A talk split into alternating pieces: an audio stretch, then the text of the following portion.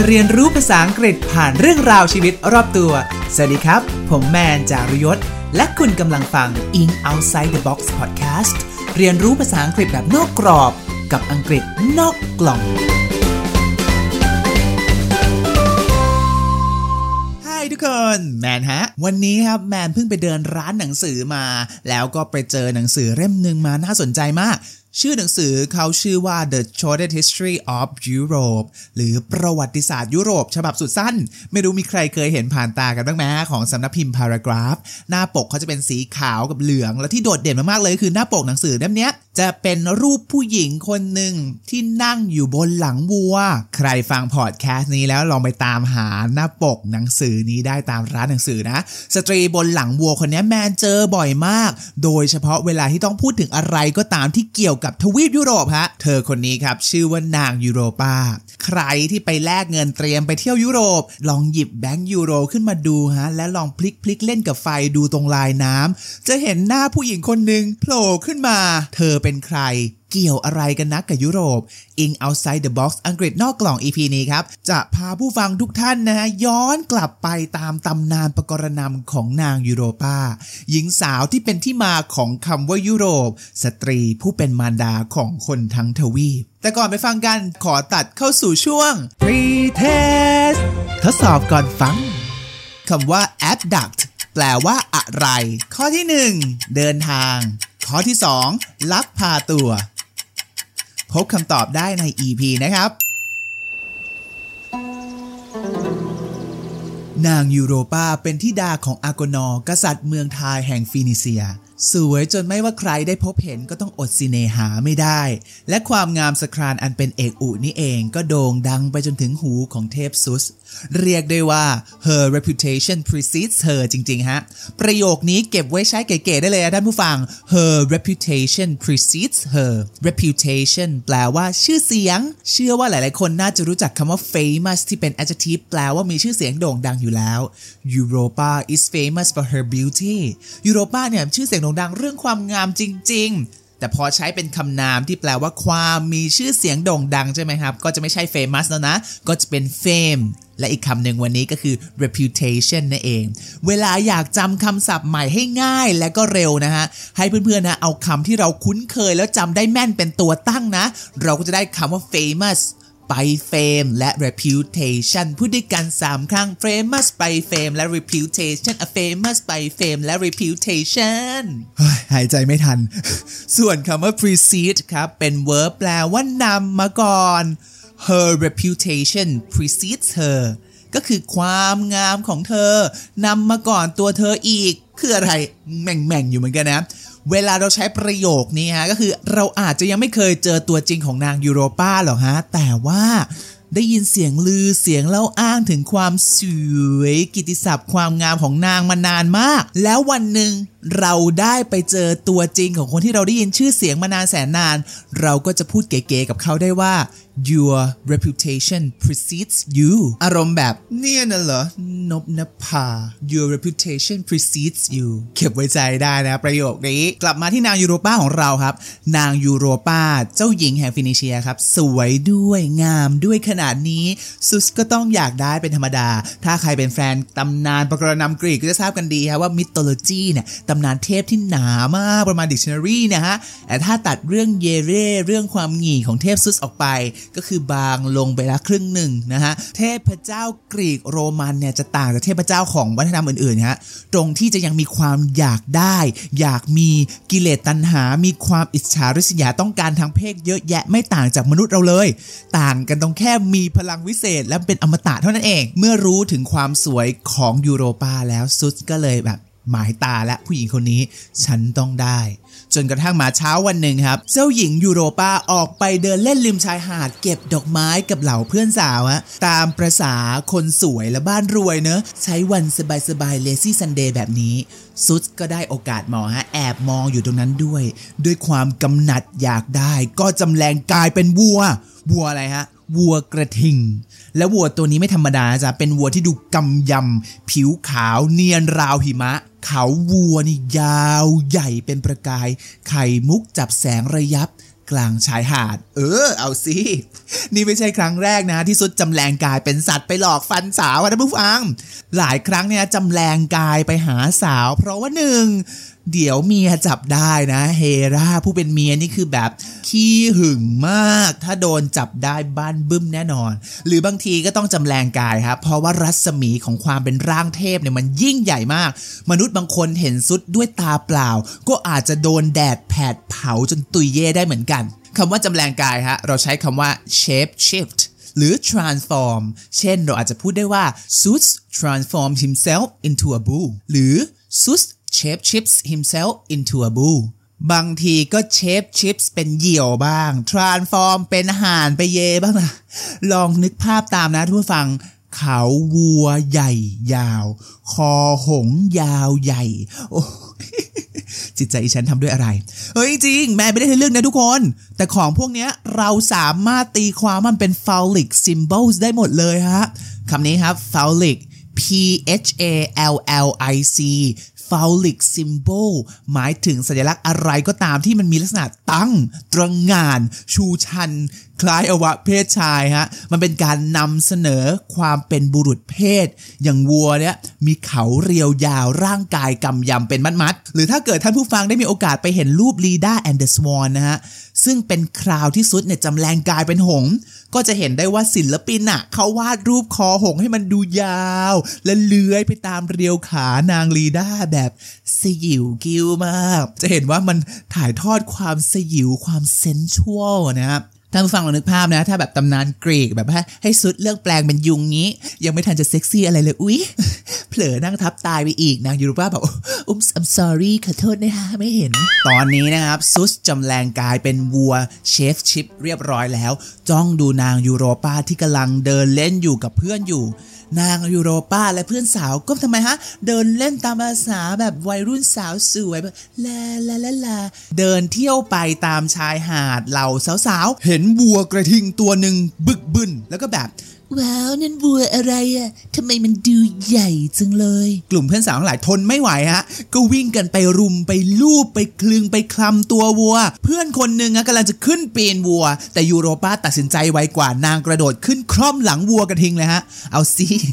เจ้าหญิงของเรากุลสตรีสุดยูโรป้านะฮะถูก seduce ซะแล้วครับคำนี้ฮะ seduce แปลว่า ล่อลวงครับ จะใช้กับเพศไหนก็ได้ที่เป็นฝ่ายล่อลวงคนอื่น อย่างในไบเบิลครับ Eve ก็ถูกงู seduce ให้กินผลไม้ต้องห้ามฮะหรือเรื่องของเรานี้ยูโรป้าเองก็ถูกเทพซุสแปลงกายเป็นกระทิงรูปงามมาล่อลวงยูโรป้า was seduced by ซุสเรียบร้อยแล้วครับ เพื่อนสาวก็แบบ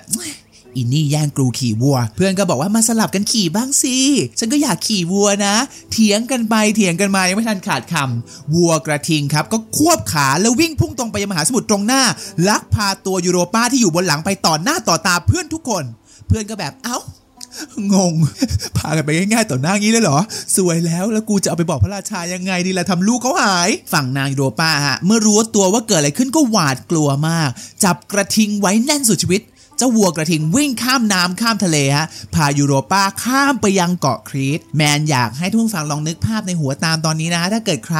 ยังไม่คล่องเกี่ยวกับเรื่องของแผนที่โลก ซึ่งแมนก็ไม่คล่องนะแต่พอก่อนทำก็ต้องดูนิดนึง ให้ท่านผู้ฟังนึกภาพนะว่าเมืองไทยที่ยูโรป้าถูกลักพาตัวมาเนี่ยคือเลบานอนในปัจจุบัน เลบานอนจะอยู่ในเอเชียฝั่งขวาของเรา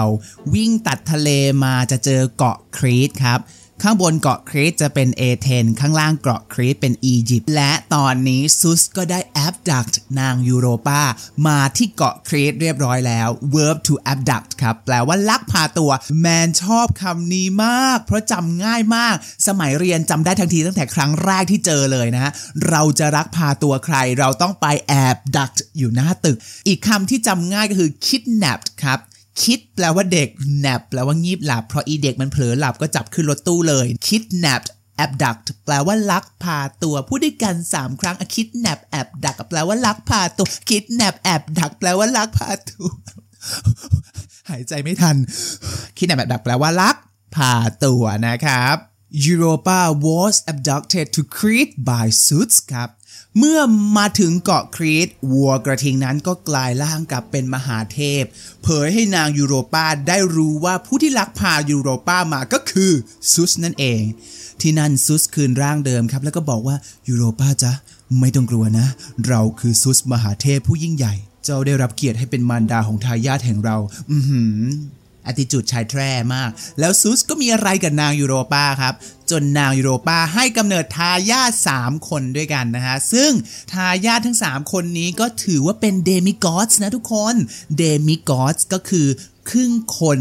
ครึ่งเทพนั่นเองฮะ demi แปลว่าครึ่ง เพราะฉะนั้นนางยูโรปาเป็นคน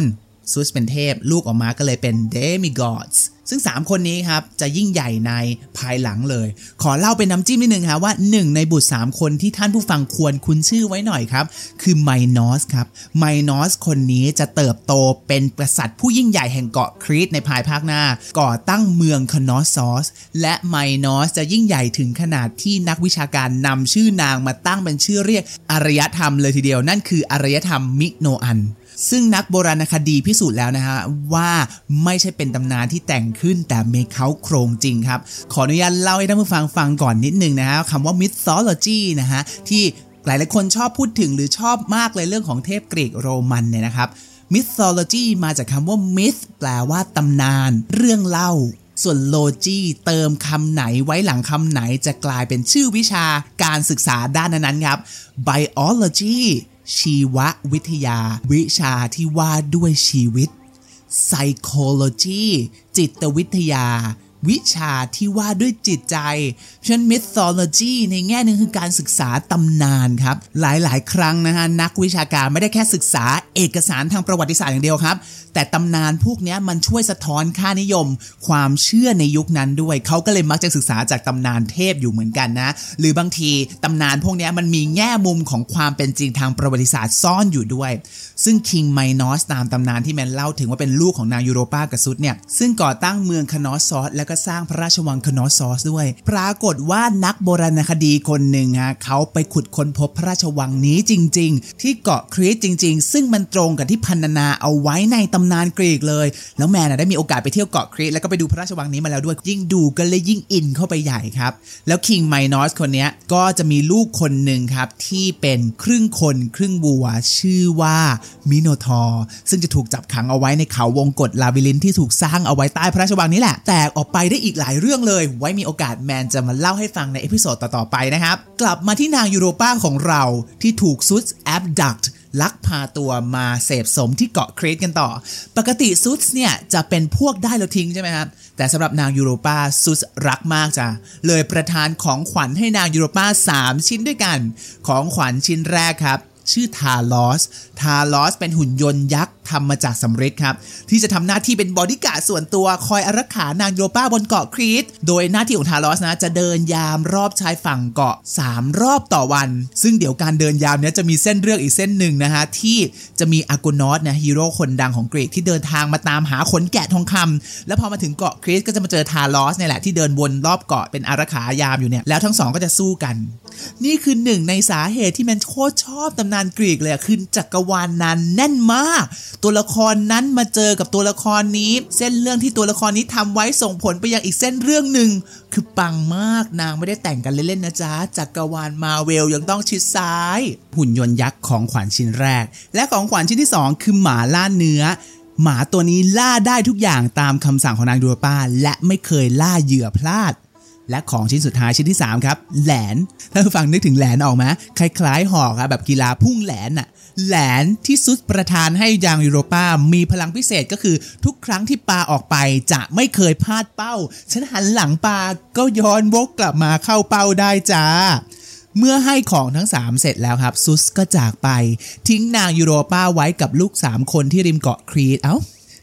นี่คือนี่คือรักมากนะ รักมากมากจ้าทิ้งไปอยู่ดี ต่อมาภายหลังฮะนางยูโรปาก็ได้ไปพบกับกษัตริย์แห่งครีตนามว่าอัสเตเรียส และทั้งสองก็สมรสกันอัสเตเรียสก็รับเลี้ยงลูกติดทั้ง 3 คนของยูโรปาด้วย แล้วก็แต่งตั้งเธอเป็นราชินีแห่งครีตนั่นเองครับ ว่ากันว่าหลังจากที่นางยูโรปาตายซุสก็เสกให้นางกลายไปเป็นกลุ่มดาวครับ และซุสก็ได้จำแรงกลายเป็นวัวอีกครั้งหนึ่งเข้าไปรวมร่างกับกลุ่มดาวนั้นด้วย จึงก่อให้เกิดเป็นกลุ่มดาววัวประจำราศีพฤษภจนถึงทุกวันนี้นั่นเองครับ และทุกวันนี้ชื่อของนางยูโรปาก็ถูกนักดาราศาสตร์นำไปตั้งเป็นชื่อดวงจันทร์บริวารของดาวพฤหัสด้วยนะครับซึ่งดาวพฤหัสชื่อภาษาอังกฤษคืออะไรครับจูปิเตอร์ซึ่งจูปิเตอร์ก็คือชื่อของเทพซุสในภาษาโรมันนั่นเองครับ และนี่คือเรื่องราวทั้งหมดของนางยูโรปาสตรีผู้เป็นมารดาของคนทั้งทวีปครับ แต่เรื่องราวที่แมนเล่ามาทั้งหมดเนี่ยก็ยังไม่ตอบคำถามสำคัญของ EP นี้ใช่ไหมฮะว่าแล้วทำไมชื่อของนางยูโรปาที่โดนลักพาตัวไปเนี่ยถึงกลายเป็นชื่อเรียกของทวีปทั้งทวีปได้คำถามนี้ค่อนข้างซับซ้อนกว่าเรื่องที่เล่ามาตามปกรณัมพอสมควรเลยครับ ทุกวันนี้ยังไม่ได้มีข้อสรุปมีแต่เพียงข้อสันนิษฐานทฤษฎีกันไปหลายทฤษฎีนะฮะแต่ก่อน่อนที่จะไปพูดถึงที่มาแมนอยากชวนท่านผู้ฟังทุกท่านมาพูดถึงการทำแผนที่โลกกันก่อน แจกศัพท์กันก่อนเลยครับคนที่ทำแผนที่โลกครับ เรามีคำเรียกอยู่ 2คำนะ ขอเป็นเวอร์ชั่นศัพท์ง่ายๆก่อนคำแรกครับ map maker a map maker ตรงตัวเลยครับ maker ก็คือคนที่ทำอะไรบางอย่าง